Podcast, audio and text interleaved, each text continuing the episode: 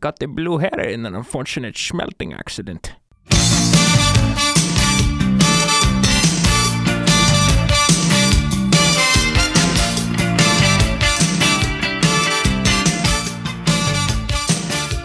Hello and welcome to the Gemcast on Hologram Radio. I'm Alex Knight and I am joined by Aline Sims, founder of the Less Than or Equal podcast, and science fiction writer Kay Tempest Bradford.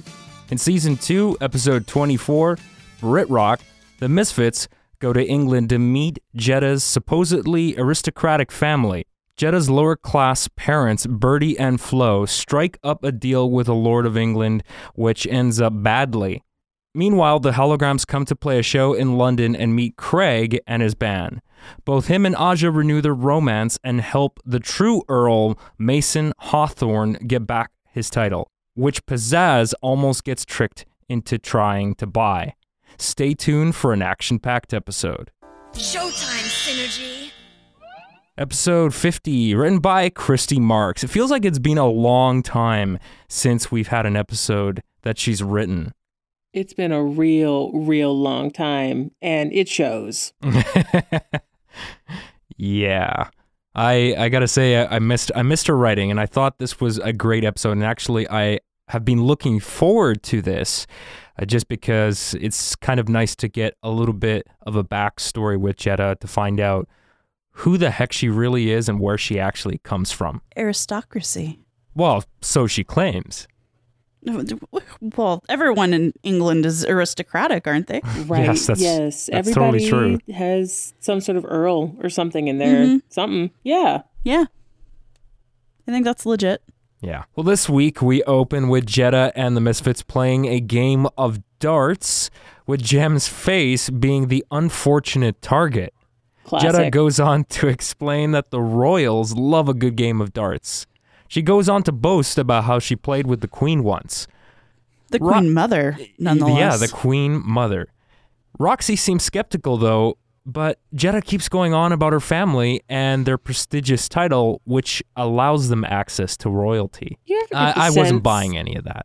Well, I mean, why would you? But do you ever get the sense that Jetta isn't just saying these things because she wants to, you know, seem like fancier than she is, but that there's like some deep-seated need of hers to tell these kinds of lies, you know, like it's almost pathological, almost sad. I kind of thought it might be a long con. Like, it doesn't seem like her parents are all that upstanding, so I feel like she was taught to establish a story and not tell the truth and continue to embellish and keep track of her lies, however outlandish they might be. And that, you know, because you never know, like, when that might pay off kind of thing. I don't know, but it was odd. Well, I always thought that she, wanted to fit in, but I think because Pizzazz comes from an extremely wealthy background that maybe she just assumed from the get-go that she did have to make up this whole fake backstory because she wouldn't be accepted by this person who's clearly a snob anyway. Stormer's brother is playing in England and she wishes she could visit. Pizzazz decides to take the band to England on her father's private jet as they have nothing going on in the next couple of weeks. One of her father's private jets. One of many. That's true. I mean, Harvey Gabor would have no less than 5. Pizzazz tells Jetta to call her family and make the arrangements to visit so she can prove to Jetta how wrong she is. Jetta does not expect this and says she'll make the call in private. On the phone with her parents, we can see that she certainly does not come from an aristocratic family. Jetta tells her parents that she's coming to England with the Misfits and that she needs to convince Pizzazz, Jetta, and Stormer that they're aristocrats. Otherwise, she'll be kicked out of the band and forced to go back home and stay with them, which doesn't sound like the parents really want. No, but let's just talk about this for a minute. Let's just talk about how Jetta gets on the phone with her mom and dad, and she's like, hey, so I need you to put together an entire con in which we are aristocrats by the time we get there in a couple of days. And even though they're like, oh, you know, how are we supposed to pull that off? They actually don't really blink. You know, they are just like, okay, we can do this. Just the fact that Jetta knows that she can call her parents and ask for this sort of thing. Just, it says a lot about that family. Yeah, I agree. I mean, you can see from the get-go, too, when we get that scene when she does make the phone call and you see... I mean, clearly, other than the fact that they're obviously, I guess, sort of lower class, lower income family, but you can see like her father is like seems like a guy that I don't know. I'm not gonna go as far as to say maybe he has like a betting addiction or a gambling addiction.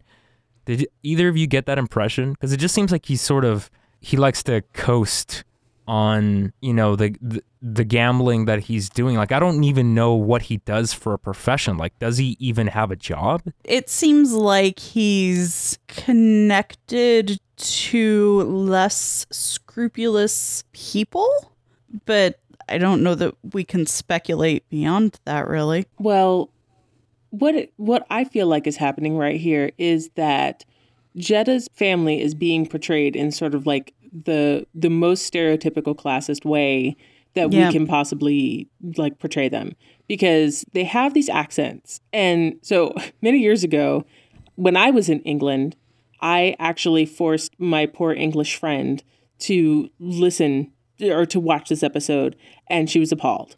And it was very sad for all of us, because she was just like, what is this? What is going on? And the accents were, I think, the worst part. But they're supposed to sort of indicate to us that they are not only lower class, but like that they're just not good people. Mm-hmm. And the whole thing where there's like gambling and they're involved with these shady people and da-da-da. It's just... It's a stereotype. It's just a really annoying stereotype.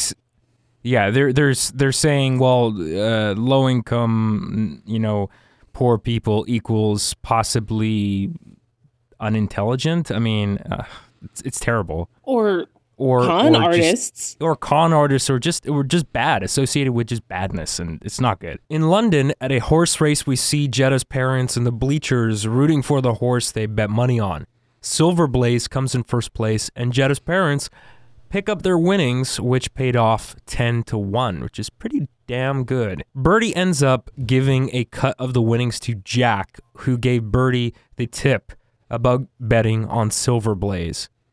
Jack tips Bertie off that the Earl of Wessex lost all of his money on the GGs and has creditors pounding on his door. The GGs, though. Is that supposed to be the Bee Gees? No, I think it's the GGs, but I don't know what GG is supposed to stand for. Also, I want to know where Wessex is supposed to be. Yeah, that's a common suffix. Yeah, I don't know if it's a real place. I know there's a Sussex, but... Bertie and Flo decide to ask the Earl if they can borrow his estate for the weekend so they can fool the Misfits into thinking they are aristocrats. They offer to pay him, and the Earl accepts, I guess out of desperation, but they never say what the amount is. I mean, I'm honestly wondering, how much did they actually make? Because they take their winnings, and they're holding the cash in their hands, so it didn't look like a lot. Like, I assumed it was maybe a few $1,000s, but did they win enough money, really, to pay for a weekend at this mansion? I don't know. Well, I mean, it's not about the money that they had with them. Yeah. It's about the money that they could potentially make by tricking Pizzazz. Yes. Yeah, that's true. I just figured that a weekend at an estate like this might command a couple, I don't know, like $10,000 at least for a day. At Gatwick Airport, a Rolls is waiting for the Misfits. Jetta tells her bandmates that they are first going to stop at her parents' estate in Wessex. Stormer decides to take a cab to meet her brother because she doesn't want to miss his concert in London, and says she's going to meet up with them later. She takes off, and Pizzazz tells Jetta that they don't need her and her creepy brother. Why is her brother creepy? Because he would not tell them about Jem's secret, remember?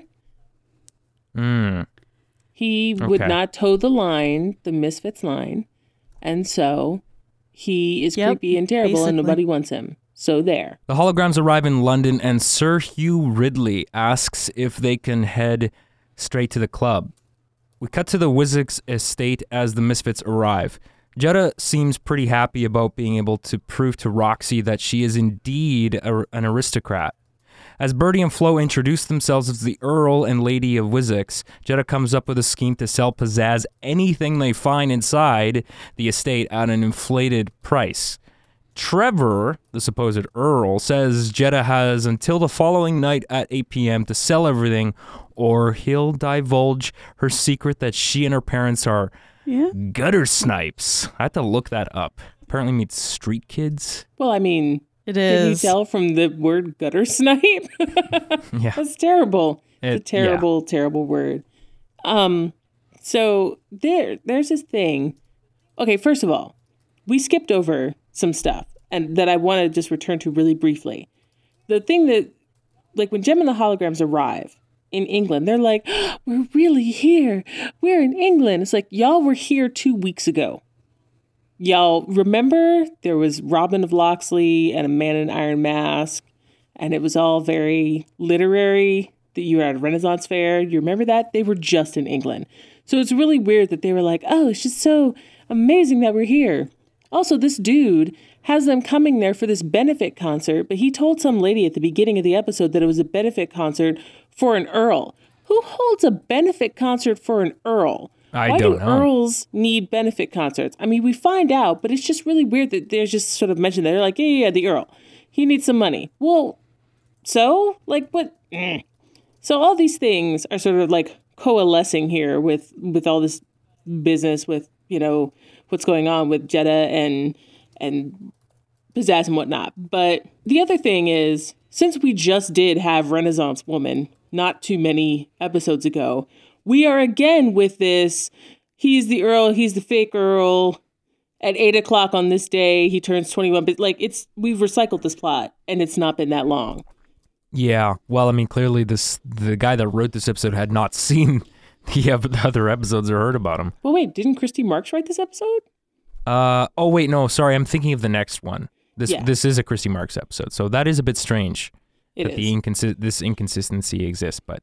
Well, I just think it's really weird that, well, first of all, it seems to be the opinion of the people who write for the show that there are all these 20-year-old earls and counts and whatever running around who have been denied their true place as the actual earl or count or whatever, and there are all these machinations against them. Was like this a thing in the 80s? Were there a lot of earls not like having to turn 21 and run away from people who were trying to put them in basements? The 80s were a rough period. I still know. Yeah, I don't know what the deal is.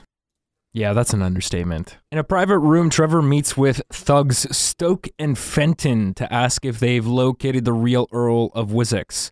They tell him they have, and they've tracked him to a club in London. Trevor tells Stoke and Fenton that they have until the following night at 8 p.m. to make sure he never returns to claim his title. I wonder who that could be. By the way, you know that Sir Hugh guy, he looks like Chuck Norris. And Chuck Norris in Delta Force.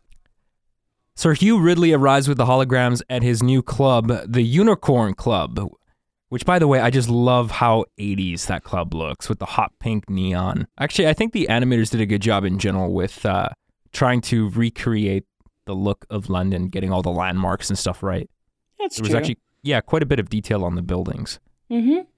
But the Unicorn is like a really great name also for a club. Yeah, that was my thing is so it was 80s unicorn. It seemed I hear the Unicorn Club and then it was like really subdued. Really subdued. Inside the club, Sir Hugh introduces the Holograms to the Bluebloods, a rock band. Mason Hawthorne, the Bluebloods leader, introduces himself to Jem. The rest of the band, who are opening for the Holograms, also introduced themselves. And by the way, that keyboard player, I think his name was Alan, sounded like Ringo. He did. Yeah. It's true. It's like, hello, I'm Alan. I guess they had to have a keyboard player, right? Sort of. Ringo's a... It's like the doppelganger of... Mm-hmm. Well, I guess... Because every rock band in the 80s had to have a keyboard player. Jem and the Holograms have Kimber, so I guess the Bluebloods have to have Alan. Everybody has to have a keyboard. Yeah. You can't have a band without a keyboard. That's terrible. There's nothing wrong with keyboards. But no, keyboards are essential. essential. Aja is surprised to see Craig, Stormer's brother, and they embrace. Sir Hugh and the Bluebloods decide to take the Holograms out for dinner as it's Mason's 21st birthday. He looked a little older than 21. Yeah, there was an awful lot of mullet whatever. There. Maybe it was the mullet. There was, but it was the 80s, so this is really not... I mean, it was the time of the mullet. Yeah, it shouldn't come as a shock to anyone. Of the mullet. At the Wessex estate, the Misfits and Jetta's parents sit down to dinner. Jetta tries to impress Pizzazz by explaining that generations of Wessex have eaten on those solid silver plates and that Pizzazz should buy a set. Pizzazz agrees and tells Bertie and Flo to send her father the bill. Pizzazz then proceeds to grab a silver plate and say they make Pizzazz great frisbees. The worst. And she tosses it and breaks a window. Worst. All right. She is the worst. But what I find interesting is how many of the elements of this meal parallel what went on in Father's Day. Like, you have some guy complaining that they all eat too much, but there's 4 of them, okay? If you don't have enough food in your fancy mansion pantry to feed, like, a total of 6 to 7 people, then you are not any kind of aristocrat, and I frown upon you. And then we have Pizzazz doing things that just, like, no normal person would do. Like, no normal person would be like, hey, let me just fling this out a window. Like, what are you doing? Well, she's a spoiled brat, and she's bored because she can't. Yeah, I mean, I guess. Jetta tries to assuage Trevor's fears and that all his money problems will soon be over. But how are we, the audience, supposed to believe that all of Trevor's money problems will be over by selling a bunch of high-priced belongings? Surely his debt must be far greater than $1 million. Yeah, that's what... was really weird to me. Like, how much debt is he in that a concert is going to solve all this? Or even just Pizzazz being in the house. Like, buy the silver and buy, you know. Yeah, I mean, the creditors, we haven't seen them show up yet. But, I mean, if someone's going to come and repossess a mansion like that, I'm sorry, but even if you get, tens of thousands of dollars for some of the priceless art or whatever, or even, like... I don't know, like $500,000. I mean, that's still not going to cover your debt, right? And so presumably that estate is probably worth millions and millions and millions of dollars, right? Maybe his debt is just like not even really that much debt, but just the fact that he's going to lose access to the money in a little bit is what's making him desperate. Interesting. Lord Trevor calls Stoke and Fenton and asks for an update on whether the real Earl of Wessex has been eliminated. Stoke explains that Sir Hugh and the Bluebloods have gone out for the evening with some American buds, but when they get back, they plan on making their move. Mm-hmm. This show has a lot of people who murder in it for a kid's show in the 80s. They took lessons from Zipper. I guess so, because sometimes the we're gonna murder you vibe is implied. Like when Erica's like, you go take care of them. And then Zipper puts somebody in a volcano. But this dude is like, no, straight up murder him. Just yeah, it's not implied. It's very obvious. Right. Even the last dude, like just put somebody in an iron mask in a dungeon. He didn't really murder him directly. But this dude's just like, no, blow him up. This is so weird. You really, this surprises you by now? It's not that it's a surprise, but it's just, it's striking me that a lot of people are murderers on this cartoon from the 80s for children. Mm-hmm. It's a lot of murdering. Yeah, and then they tried to compensate by having PSA announcements at the end of the show. But none of the PSAs were like, hey, kids, don't murder. I don't remember the don't murder PSA. Isn't it kind of implied? Maybe the implication is if you're going to murder, you need to do better than these people, though.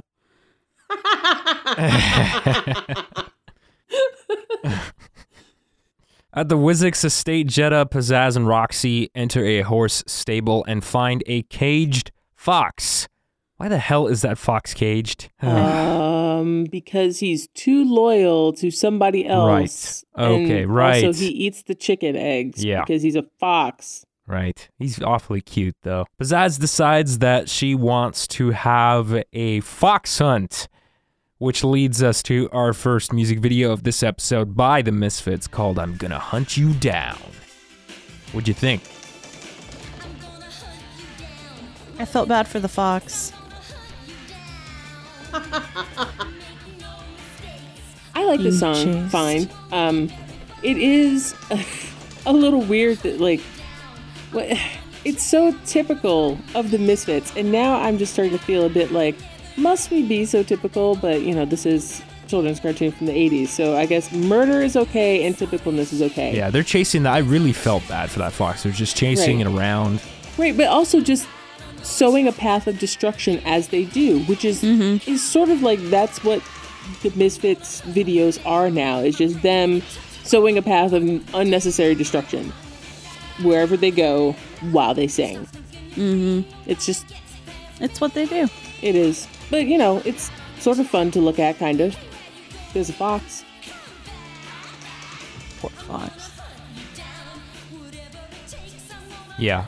I thought the song was okay. Again, it's very standard Misfits fare, right? Yeah, and I mean, I don't know, everything. Misfits are going to England. Of course, Jem and the Holograms are going to England. Oh, of course, like, it's just, oh, coincidence after coincidence. Am I becoming desensitized? Maybe. Because I made note of it kind of mentally. I was like, yeah, of course, all of this is happening just so, because why wouldn't it? After the fox hunt, Pizzazz demands that Trevor bring her food, because she's starving. The doorbell rings and it's Lord Trevor's creditors demanding that he pay up as he's been avoiding them for months.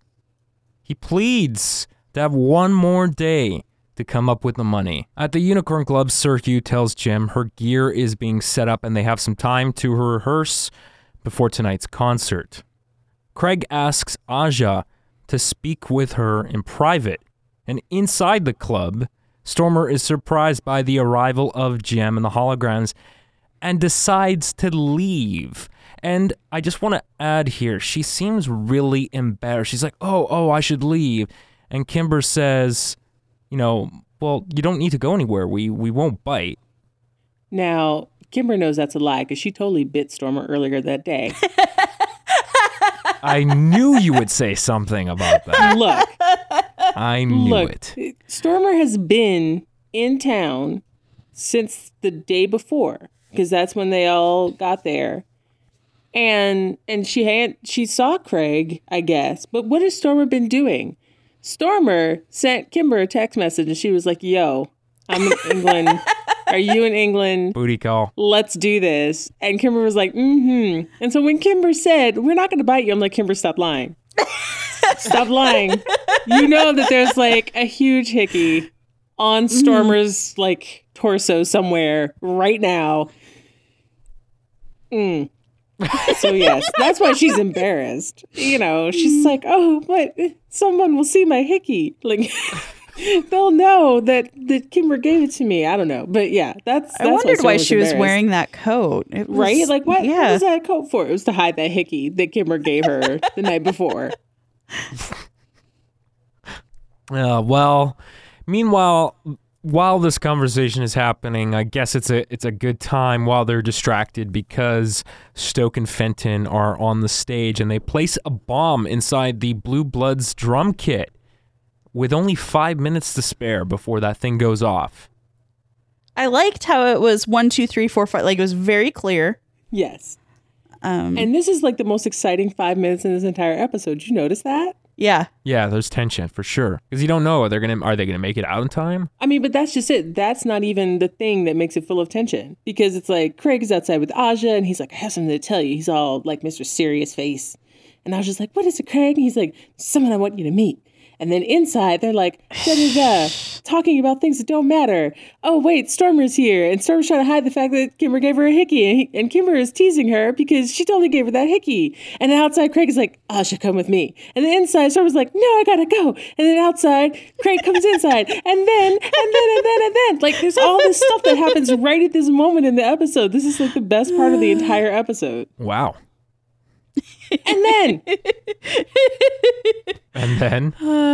Well, and then the stupidest thing in this entire episode also happens, which is my favorite thing about this episode. This is why I love Brit Rock, because Craig, you know, brings Aja in.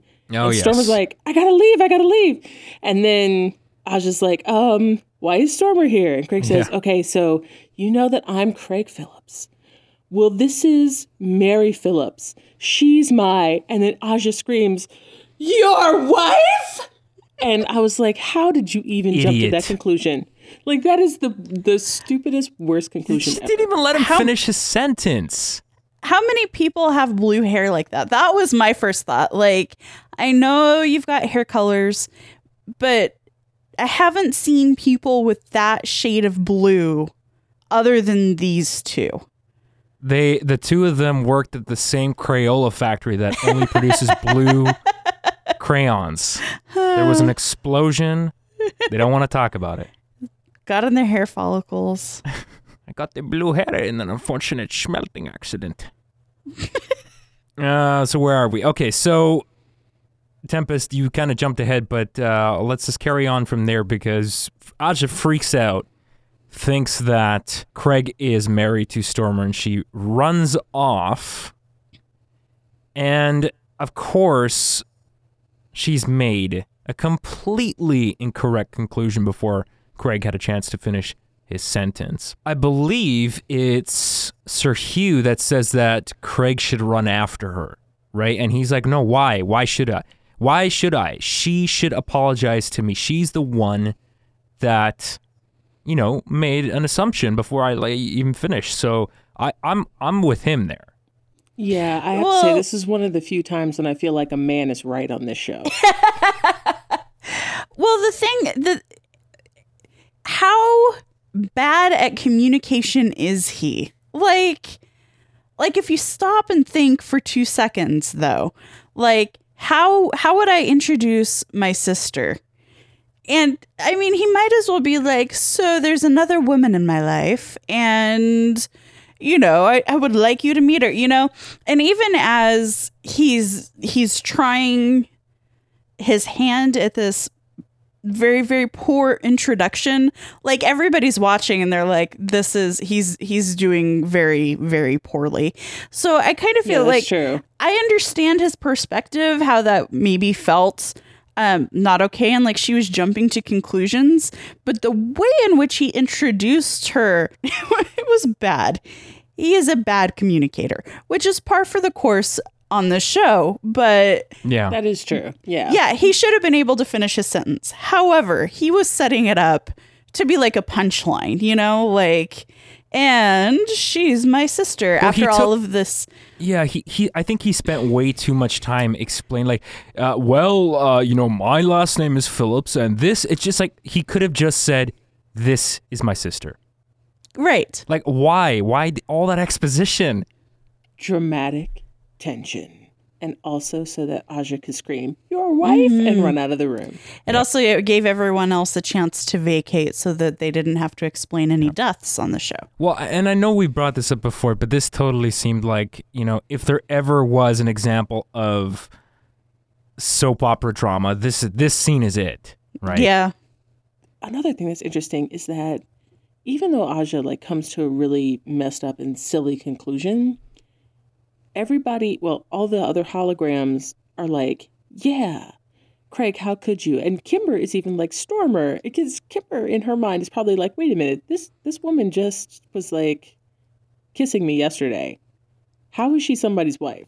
Mm-hmm. And see, but Kimber should know better. Mm-hmm. It's one of those moments where I feel like there are times in our lives when, even though we are smart people and we know things, and we know not to jump to conclusions or whatever, like, we get caught up in these moments and just sort of lose our rationality for a moment, you know, like, because we're just going along with what's happening. And I feel like that's what happened here, because Kimber good and well knows that Stormer's not married to anyone but her in her heart.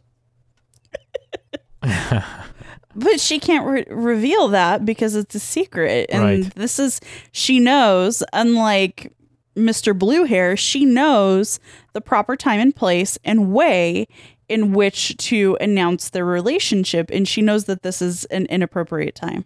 Very true. Because Kimber's classy. Yeah. Well, speaking of Kimber, she ends up running after Aja to tell her, no, you've made a mistake. Stormer is Craig's sister. And Aja realizes what a colossal mistake she's made and that she must go back to apologize. Now, after she realizes she's made this mistake, the bomb goes off, destroying the club. It's completely engulfed in flames.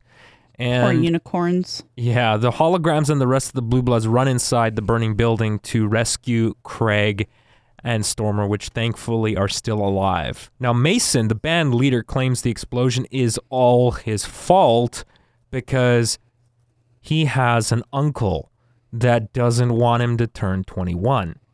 But he doesn't go into detail about it and just leaves to go to Wessex. And oddly enough, Jem decides to go with him. Jem is like, oh, somebody is trying to blow you up. I'd better tag along with Kimber, right? She's like, Shayna, you stay here with Aja. But Kimber, you come with me. We're going to go find this dude who tried to bomb us. Like, what are you doing? Well, it's just also, like the vigilante justice in the previous England episode. This is true. I thought, you know, I'm surprised that she didn't say, Synergy, turn me back into Robin Hood. We're going to go get this dude. Well, at least Aja manages to apologize to Craig, and he accepts her apology. So at least they can move on. At the Wessex estate, Trevor tells Jetta and her parents in private that she must sell the entire estate to Pizzazz before 8 o'clock. Jetta comes up with a convincing plan to get Pizzazz to purchase the property, and she says you have to hit her where it hurts, her status. Jetta decides to tell Pizzazz that if she buys the estate, she not only gets the property, but the title as well. She'll be the Lady of Wessex, a noblewoman of England. Because that's how it works. That's how it works. I'm not surprised that Pizzazz doesn't know how it works, but Jetta is right. Like, Jetta really knows Pizzazz well. Because, you know, as she's sitting there and she's trying to cajole her, she's like, you'll be the Lady of Wessex. And you can see that Pizzazz is interested, but not yet fully there. And she's like, Jem doesn't have a title. And then Pizzazz is like, give me that pen. It was kind of amazing. Yeah. Oh, it's totally predictable that she would sign it. Pizzazz signs the contract, but just in time, the real Earl, Mason Hawthorne, shows up and claims his title as rightful heir. Pizzazz realizes she's been had and chases Jetta off the estate. Jem asks Synergy to create a diversion of a pack of wild dogs to scare Stoke and Fenton. Mason captures the thugs and the police take them away. It's been a while since I've seen the police cartoon at all. When did they even call the po-po? I don't know. They're just there all of a sudden. Like, what? Right? Like, time lapse. Like, we were just waiting for the Earl of Hawthorne to show up, or the Earl of Wessex, Mr. Hawthorne. Hooray, we're here. Let's get them. But, okay, so right at this point, a really weird aspect of this episode rears its head. And that is when Mason is like, I am Mason, Lord Hawthorne, Earl of Wessex. And Jem is like, you're the Earl? Oh, my goodness, why didn't you ever say? Yeah. He's like, because I just wanted you to like me for who I am. And I'm like, what? Mm-hmm. That, first of all, does she like him? Second of all, why does he care if she likes him? Third of all, are you implying in really a romantic way? Comes up. Right, because we'll talk about this when we get to the last song. That's what I'm saying. Like, it's just really weird that, like, right here is where that shows up, where he's like, well, I just didn't want you to like me just because I'm an Earl. I wanted you to like me on my own merits. I'm like, was anybody caring about you? Also, why are we raising funds for you? Ugh. I mean, I know that your uncle did whatever, but I mean, a benefit concert should be for starving orphans. Sure. Right. Whatever.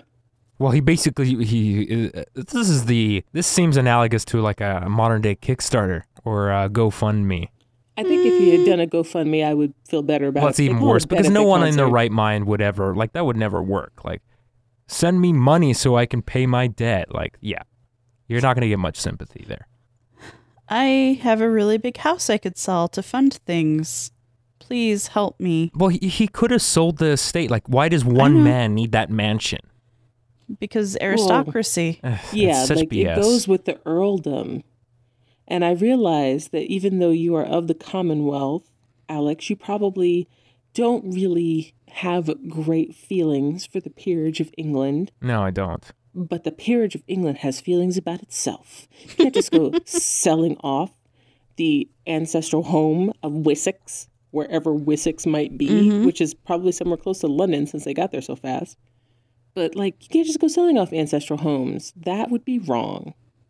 How could you, Alex? Mm. The peerage needs your support. The last part we didn't talk about. So in addition to the money that Mason needed to pay the bills off that his uncle had racked up, Jem explains that they can still host the benefit on the estate property. And we cut to the final music video of this episode. There are only two this week.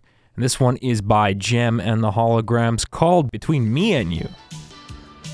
What do you think of the song and the video? Speaking of grammar... Between Me and You? Yeah, I see where you're going. Sense. No, it's fine. It's fine. Whatever. It's fine. I remember that Jem had on that purple dress with the big pink bows. So you don't remember much about the song. Neither do I, and I just watched this a few hours ago. I don't know what that says. Tempest, it says that help us out here. Please bail us out. All right, so look, this song is an okay song. I sing it sometimes because it has a nice beat and you can dance to it. But the actual content of the lyrics makes no sense.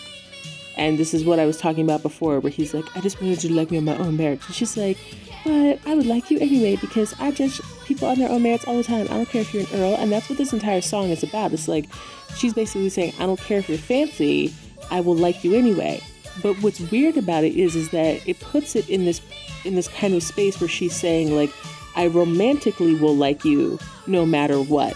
But she has a boyfriend, and also they have not made romantic overtures at each other. Like, usually sometimes it'll be that some dude is hitting on Jem, and Jem is like, whoop, I have a boyfriend, and she makes them go away. But there wasn't even that for this episode. It was just like, he was there, she was there, they were going to do a job together, they were friendly to each other. I don't understand what all this drama is about how he wanted her to judge him not as an earl or something. Because what did it matter? So this song is weird in that aspect. And also, in the actual video, they do a lot of flying and dancing around as if they are in a romantic relationship. Like, he's basically Rio in this video. Oh, yeah. Okay. It's coming back to me. So, yeah, it's odd. And then also there's, like, this one weird sequence where they're, like, spinning around. And so, like, she's paired off with the Earl dude, and everybody's paired off with somebody. And for some reason, Aja is paired off with the sort of pudgy dude. And I'm like, did any of these people, what is this? Like, I've never liked that about this video. I've always felt that it was kind of weird. But I like the song. Yeah, it was all right. I have nothing else to add. Well, it's weird because, you know, speaking of the videos themselves, sometimes... they fit the narrative of the story, and sometimes they're completely out of left field. And I feel like they've been more in kind of narrative land lately. Sure. But initially, like season 1, they were really trippy. Yeah. I remember exclaiming about them because they were so bizarre. In this video, didn't we see Jem flying around with the Earl? With Mason. Yeah. And you know how we've talked before in some past videos, like, is what we're seeing in the video actually happening, or is this just a Jem music video and we need to separate it from the events of what's happening? And here, and I thought it was really interesting in this video because there's this one part where we see Mason and Jem flying around, they're holding hands or something. They're flying around London, and they fly past the palace, and the guards happen to look up and see them flying, and they have this shocked look on their face. Like, I cannot believe I just saw two people flying. It really happened. Sense. They can fly. I mean, weirder things have happened. Sometimes they go flying around on flags. Well, we are at the end of this week's episode, and let's wrap with a successful concert, as Mason has managed to make enough from the benefit to pay off all of his creditors and gain ownership over the estate. And cut to just a quick scene here in the kitchen where we see Roxy, Jetta, and Pizzazz, and they've been put to work and are washing dishes as penance for all of the trouble they've caused. Yeah, I don't think that's a good enough punishment, but whatever. We'll take it. But Jetta continues with the lies. I thought that was interesting. She tries to convince Roxy and Pizzazz that Lord Hawthorne is treating her cruelly because she's secretly his twin sister, separated at birth, and that he's terrified she'll prove his claim. Maybe she's just... I was just going to say, maybe she's just like a pathological liar, and Pizzazz not buying it. Just tells her to shut up. Puts the... Why was that there, by the way? Top to the suit of armor on top of her. They were like polishing it. I think they were scrubbing. Yeah, they were scrubbing. Yeah, not that you should do that with water, but whatever. Well, any other final thoughts about this episode? Was it a decent episode? I like the Jetta backstory. I mean, stereotypes aside about how they treated or how they portrayed low-income people, that aside, which does take it down a notch, I thought it was an okay episode. I did like the fleshing out of Jetta's backstory. Yeah, it was okay. There was a lot that didn't make sense to me, but I feel like that's just kind of par for the course for a lot of 80s cartoons. I would have liked to have seen more time spent on explaining why Jetta has this pathological need to lie about her, like her past and where she's from and all this BS. Like I can make my own conclusions, and maybe that's just what they want us to have. I doubt it, because the show's, again, it's designed for kids, and I doubt kids are going to be thinking about this. But as an adult, I just thought it would have been nice to try to get a sense of where she's really coming from. Like, why are you that embarrassed by your family and your lack of status? Because surely that's not something most people have anyway. Well, I really do think it I don't know. I think it's a plausible theory that she just wants to impress Pizzazz. And Pizzazz is rich as she is, or rich as her father is, she's still impressed by and respects money, because that's what she was raised to do. And so I feel like that's a lot of it, is Jetta wants her place with the Misfits secure, and she knows in order to do that, she needs to be in Pizzazz's good graces as much as possible so that she can weather the storms and the tantrums and all of that. So I think I kind of feel like a lot of what we saw this episode was a need for Jetta to be accepted. She's trying to walk the line between impressing Pizzazz and appeasing her parents, and, you know, not doing either one very well.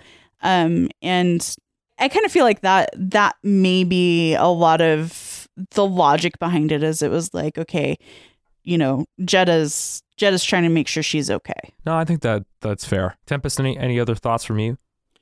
Well, like I said, my favorite part of this whole episode is the whole, like, Craig, Mary Phillips, Aja screaming moment. That's the thing that I'm here for this episode. And it does make me sad, though, because I don't think we ever see Craig again. Like, we go through all this, and then we just never see the dude again. Like, come on, dude, come back. It is bad. But... Ugh, that's bad. Yeah, I mean, it is nice to see some of Jetta's backstory. But Jetta has been... She's more interesting to me just like as she is, as opposed to like where she comes from or anything along those lines. But yeah, I'm just here for the relationship drama. It's amazing. You've been listening to the Gemcast on Hologram Radio. I'm Alex Knight with Aline Sims, as always. If you'd like to find out more about Aline, you can check out her website and her writing at alinemean.com.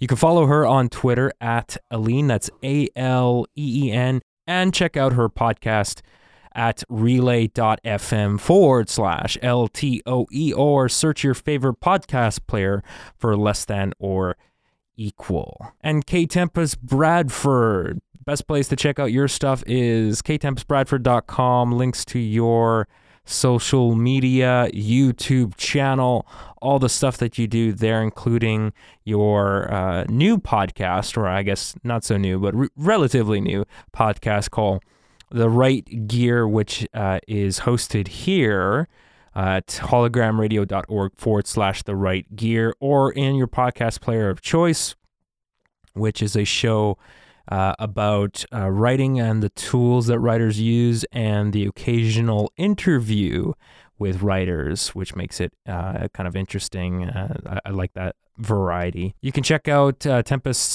Twitter account at Tiny Tempest as well. And am I missing anything?